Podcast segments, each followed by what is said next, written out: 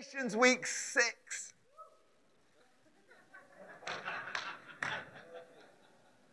Go, girl. Well, seamlessly, because I wanted to say thank you to Emily.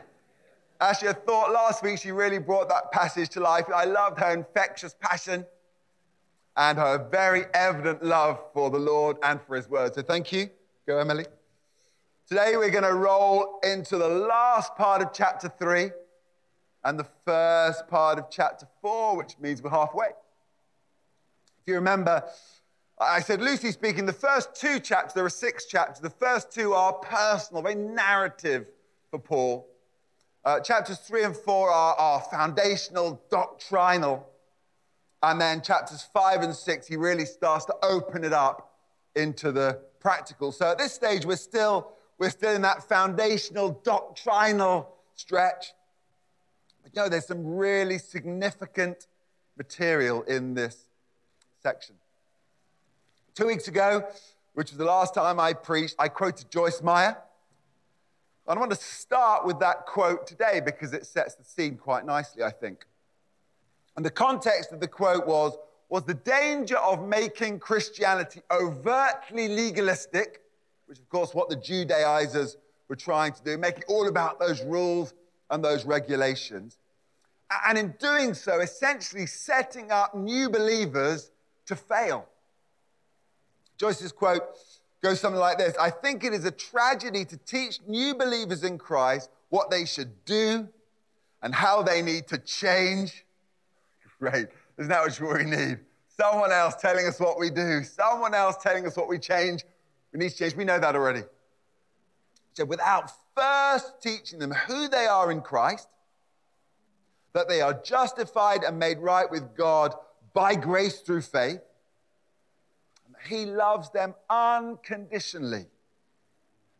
And then she said, when people are, are deeply rooted in God's love and acceptance, she says that they actually want to change and then easily cooperate with the Holy Spirit, who is the great changer. So, what, what I think she's saying here is that you cannot put the cart before the horse if, if you try to, to drive behavior change before heart change, just won't work. You must not get your gospel grammar wrong. Remember your gospel grammar? The gospel grammar is, is that the indicative of grace must precede the imperative of human response. In other words, if we try to, to fulfill all the demanding imperatives of Scripture, and there are many and they are demanding, if we try and fulfill those through sheer human effort and willpower, we'll fall flat. But once we've got grace, that grace then enables and empowers us to do the things that before seemed unattainable, seemed impossible. So Joyce Meyer is saying, uh, only once you really know who you are in Christ, uh, only once you realize that Jesus did it, so we don't have to keep on continually doing it. Only once you really get God's love and realize it is freely given and not earned, only then is growth possible and change possible and fruit bearing possible. So, back, back to Galatians 3. Having explained and fought for the purity of the true gospel, having shown the Jews how, how key Old Testament principles and events underpin that gospel, Paul starts to teach about identity and about what that means and what it changes and how identity influences behavior. There are three parts to, to the identity revelation. Say revolution, revelation uh, in these verses. The first one, and we'll, we'll go through these one by one. The first one is in Christ we belong. Number two is in Christ, we are no longer slaves, but heirs. And the number three, in Christ, we are sons of God crying, Abba, Father. Elements of all of those statements in the songs we've just sung, actually. And all that ties together. We're going to do from 326 to 47 today. All that's tied together in the last verse, verse 7, which says, So you are no longer a slave, but a son. And if a son, then an heir through God. Let's go quickly through each of these. Let, us start by reading uh, verses 26 to 29, the rest of chapter 3, which says this familiar verses, I should think. For you are all children of God through faith in Christ Jesus. And all who have been united with Christ in baptism have put on Christ, like putting on new clothes. There is no longer Jew or Gentile, slave or free, male and female, for you are all one in Christ Jesus. And now that you belong to Christ, you are the true children of Abraham. You are his heirs, and God's promise to Abraham belongs to you. You know, these are real stake in the ground verses.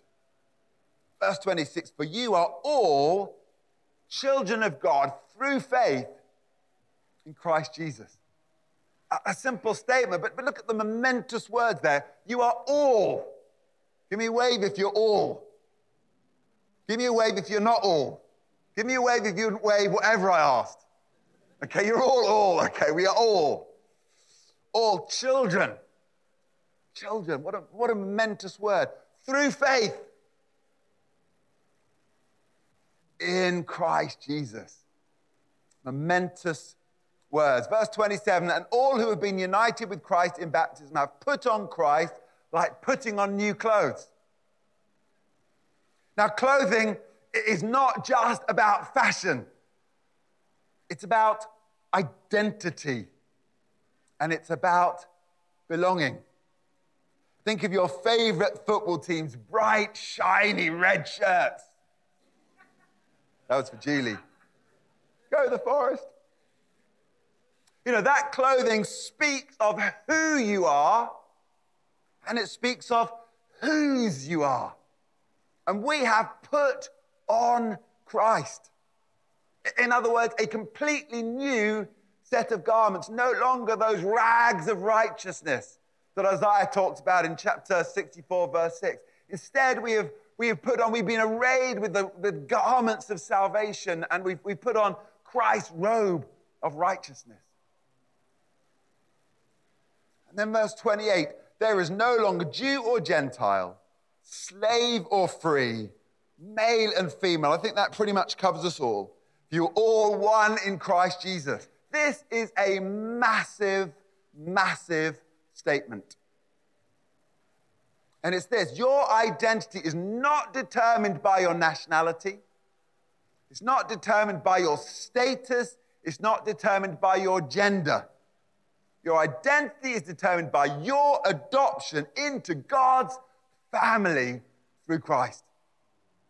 And you become a child of God, one in Christ Jesus.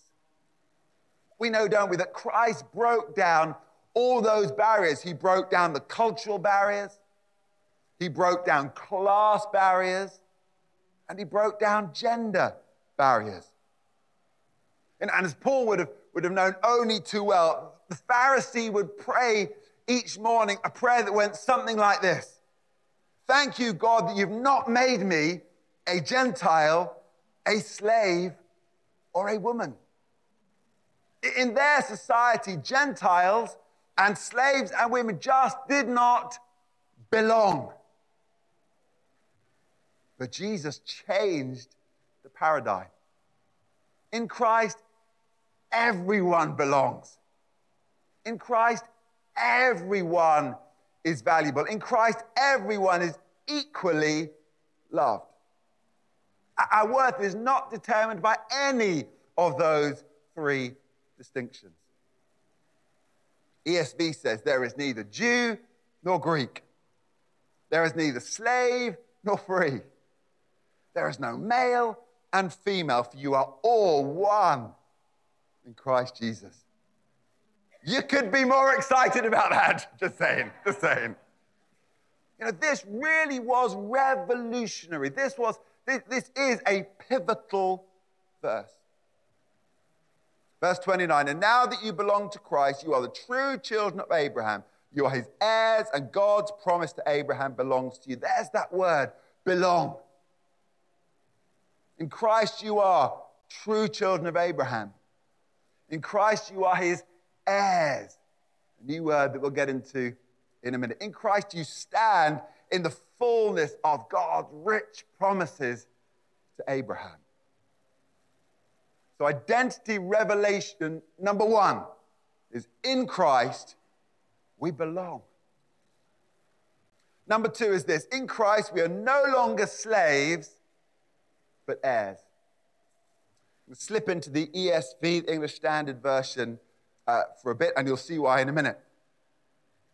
Verse 1 I mean that the heir, as long as he is a child, is no different from a slave, though he is the owner of everything. But he is under guardians and managers until the date set by his father. In the same way, we also, when we were children, were enslaved to the elementary principles of the world. Now, this section needs a little, little cultural context. And if you remember last week, Emily introduced a, a character, a family servant who served as a guardian or as a babysitter.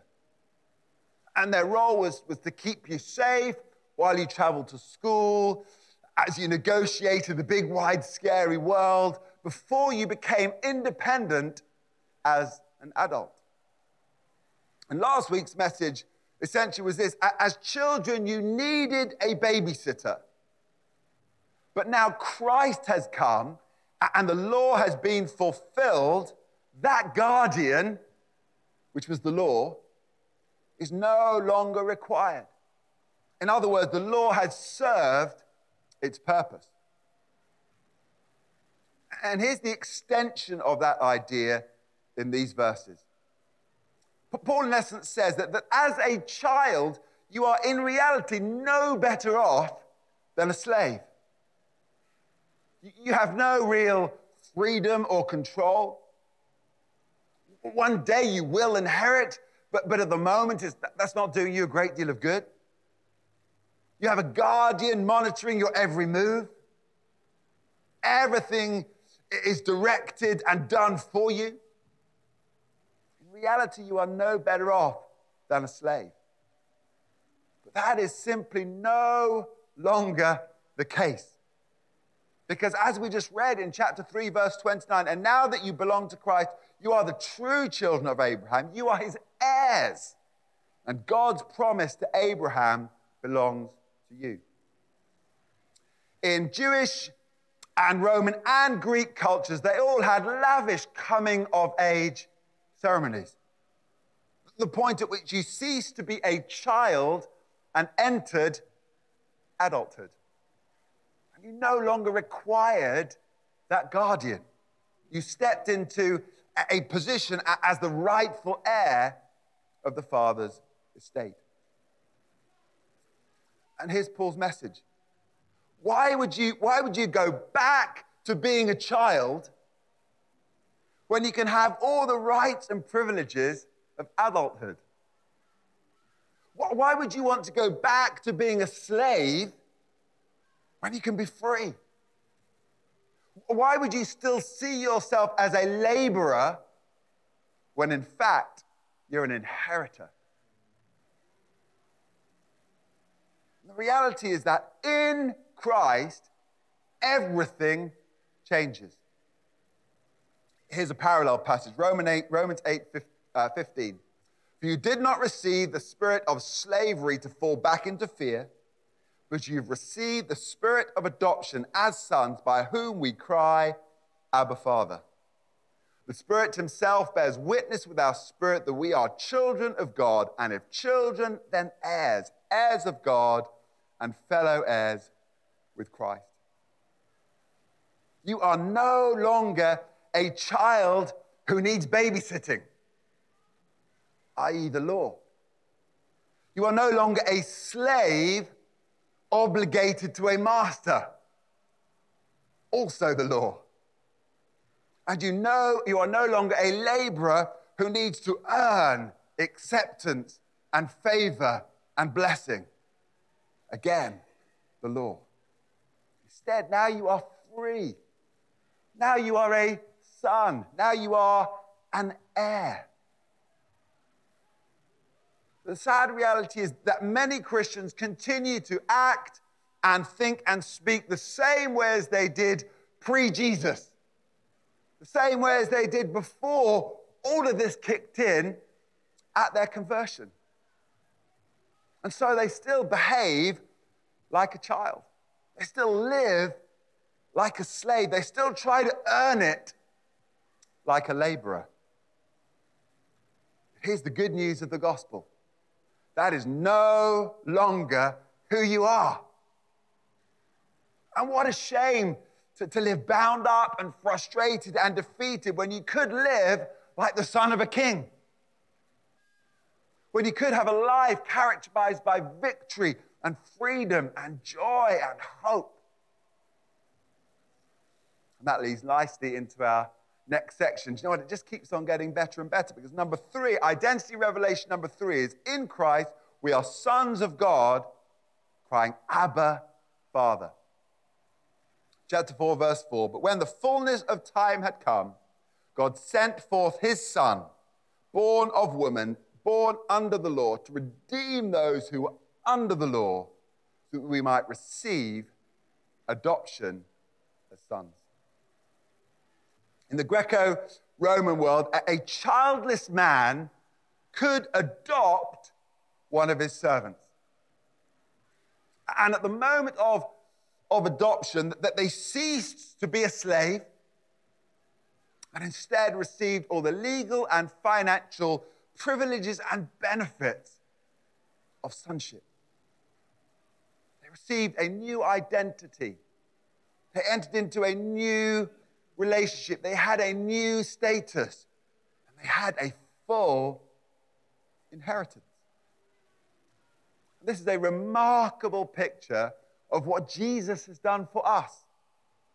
That we have been redeemed, that we have been bought out of slavery slavery to sin, and slavery to death, slavery to law, slavery to cycles of frustration and failure.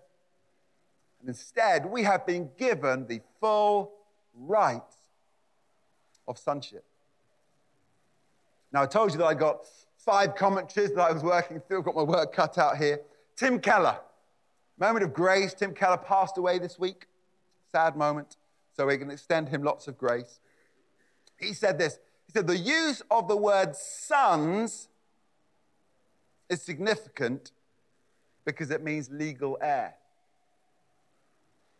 Because in most ancient cultures, women couldn't inherit property. They had no rank, they had no social standing, and they had zero inheritance.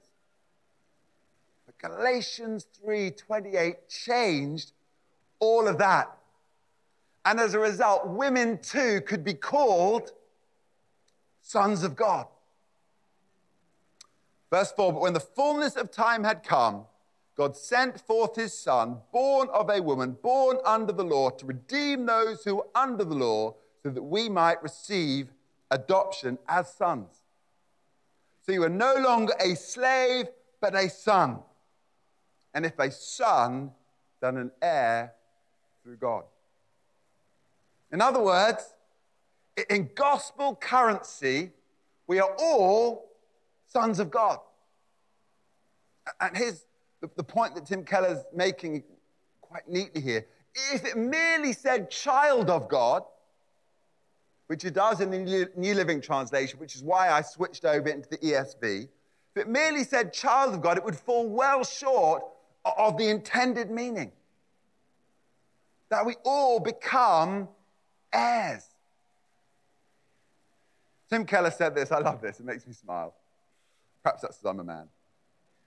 If we don't let Paul call Christian women sons of God, we miss how radical and wonderful a claim that is, and certainly was to that audience and that ear in that day.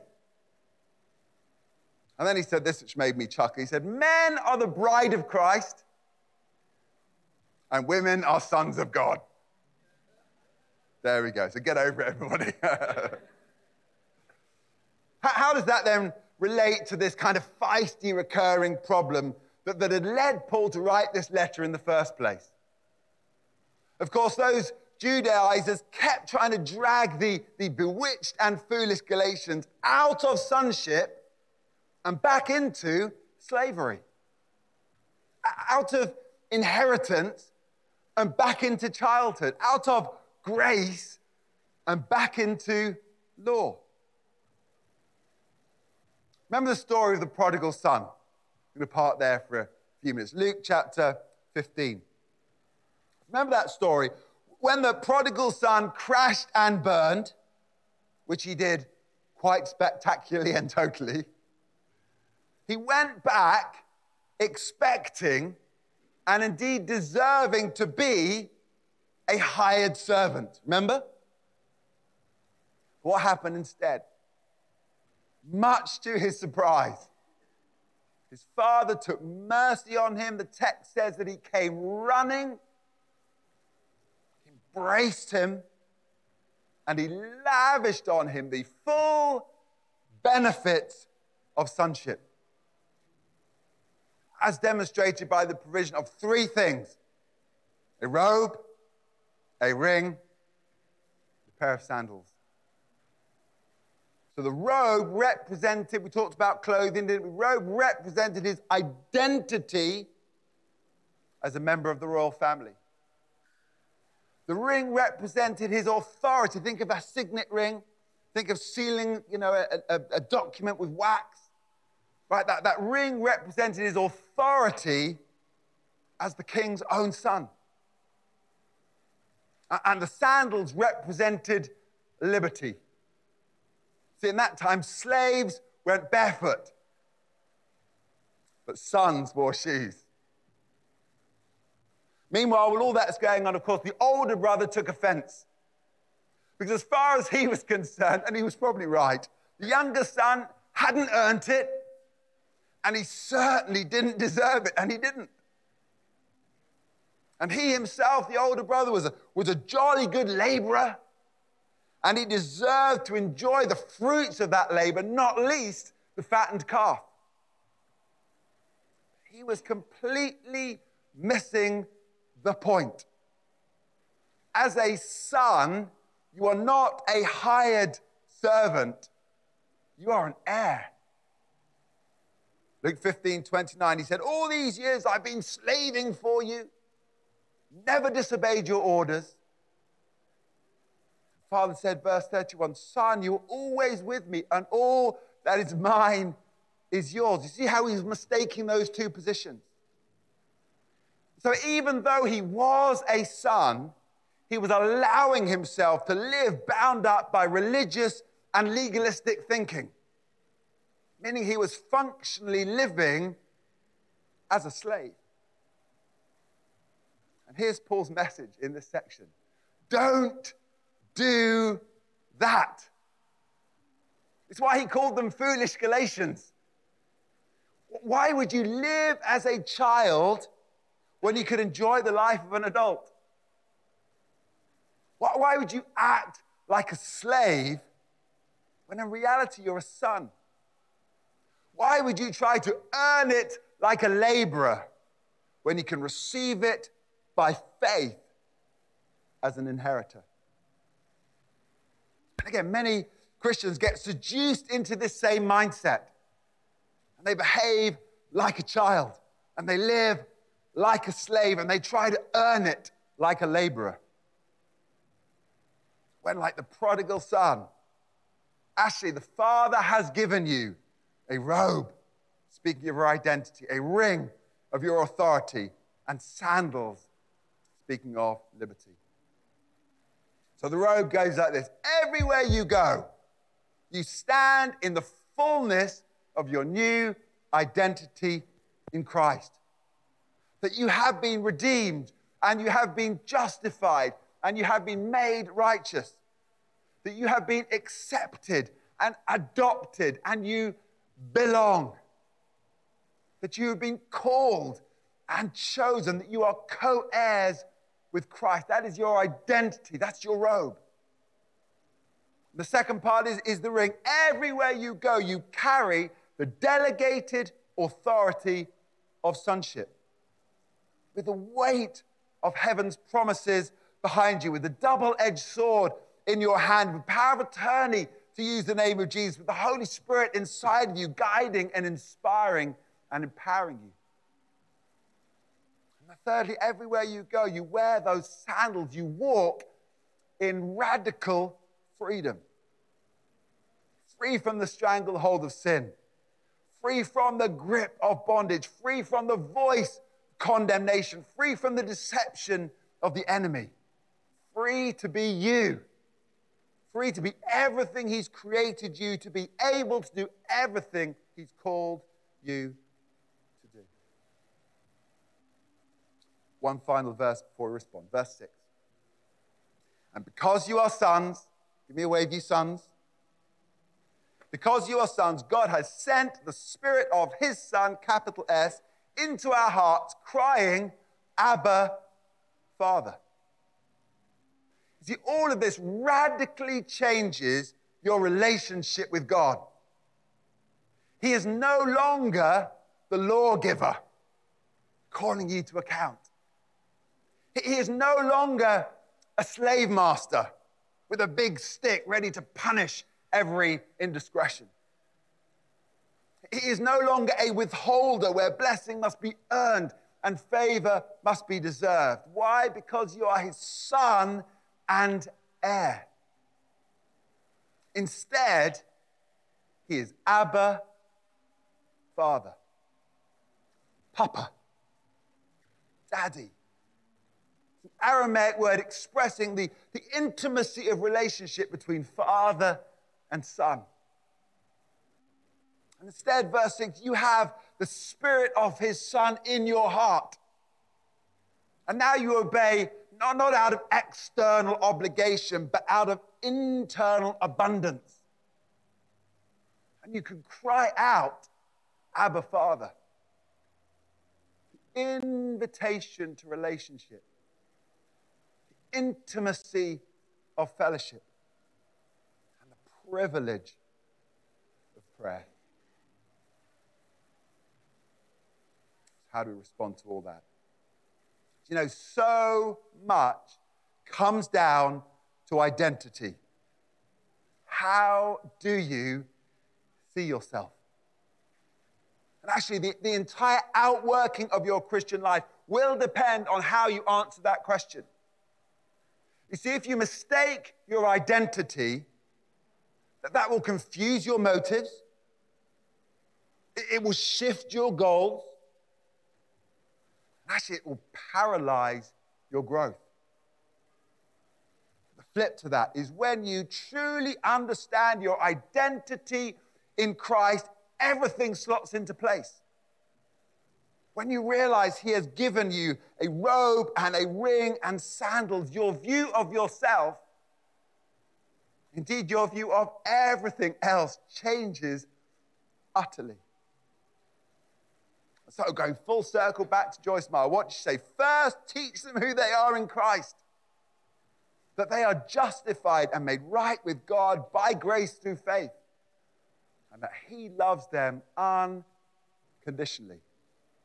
And then, when people are rooted in God's love and acceptance, then they want to change and easily cooperate with the Holy Spirit. So if the worship team would like to come to the front, please. I'm going to I'm going to give you two questions to take the Lord this morning. Very personal, very intimate questions. Question number one is this Do you see yourself? What do you see? What do you see? When you look in the mirror, what do you see? Do you see yourself as a laborer or an inheritor? As I said, whether you look through the one lens or the other will radically change your view of everything. For you, is it about, is it about working and deserving and earning and striving? Or is it about faith and trust and relationship? Do you understand what God has promised you as an heir? What that means? Are you standing in the reality of that? Or are you allowing your expectation to fall way, way short? Question number one Do you see yourself as a laborer or an inheritor? Question number two, obvious one Do you see yourself as a slave or a son? Are you pursuing intimacy with God as your Abba Father? Or are you trying to placate him constantly because you see him as a vengeful master? Are you doing it because a slave has to? Because a son gets to? Is it to keep the, the status quo ticking along and to avoid censure? Or is it the overflow of God's grace, Christ's authority, and the Holy Spirit's power? As I said, how you see yourself through both of those pairs of lenses will radically change how you see yourself. It'll actually change how you see the person sitting next to you. It'll change how you relate to God. It'll change everything. That's why at this point, Paul really, really digs into it. Yes, we know the gospel, we understand the gospel. Thank God we've been justified by it. Now, let's talk about who you are in Christ. And then in verse chapters 5 and 6, he'll start talking about what that means and where it goes. How do we avoid the works of the flesh? How do we get in to the fruit of the Spirit? I invite you to stand. I'm going to pray. Um, uh, as always, we have a prayer ministry team over this side that would love to pray for you. If there's anything stirring in your heart, any burdens on your shoulders, you'd love to leave here. Don't worry about giving to God. He's plenty capable enough of looking after them for you. Or if there's anything related to this message, anything deep in there, I just can't get past, go and see them and let them pray the promises of God over you. If you want to do business with God on your own, come and sit before the lovely banner. Mind yourself, God made them all and just spend some time just asking God those questions. But what do I need to see? What do I, what perspective needs to shift here? What do I need to really get so I can step into the fullness of my status as a son of God and a co heir with Christ? We'll let that run for a few minutes while the worship team pray, and then Tree will wrap up. But I'm going to pray. Father God, we are in awe of what Jesus has done for us.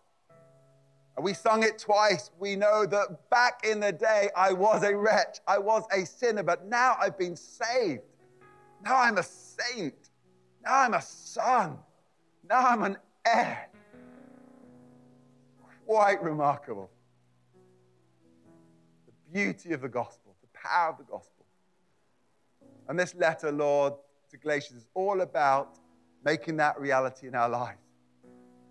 So it's not just theory, it's not just a good book and a nice letter, but actually it makes an impact in our lives, that we become set free. We're all bound up in some ways. We all look through slightly distorted lenses at times. Holy Spirit, as, as your word ministers to our hearts and minds today, Holy Spirit, would you come and would you do that work in us? Would you show us what we need to see beyond the limitations of my words? Holy Spirit, would you shine your light? And our prayer is, Lord, that as we walk out these doors at the end, we will know that I don't need to do so as a gibbering slave. Do so as a son of the King. I'm not a laborer who has to desperately, frantically earn and work and strive, but I have inherited the fullness of promises and the riches of all that Christ did. Holy Spirit, come do that work in our hearts, we pray. In Jesus' name. Amen.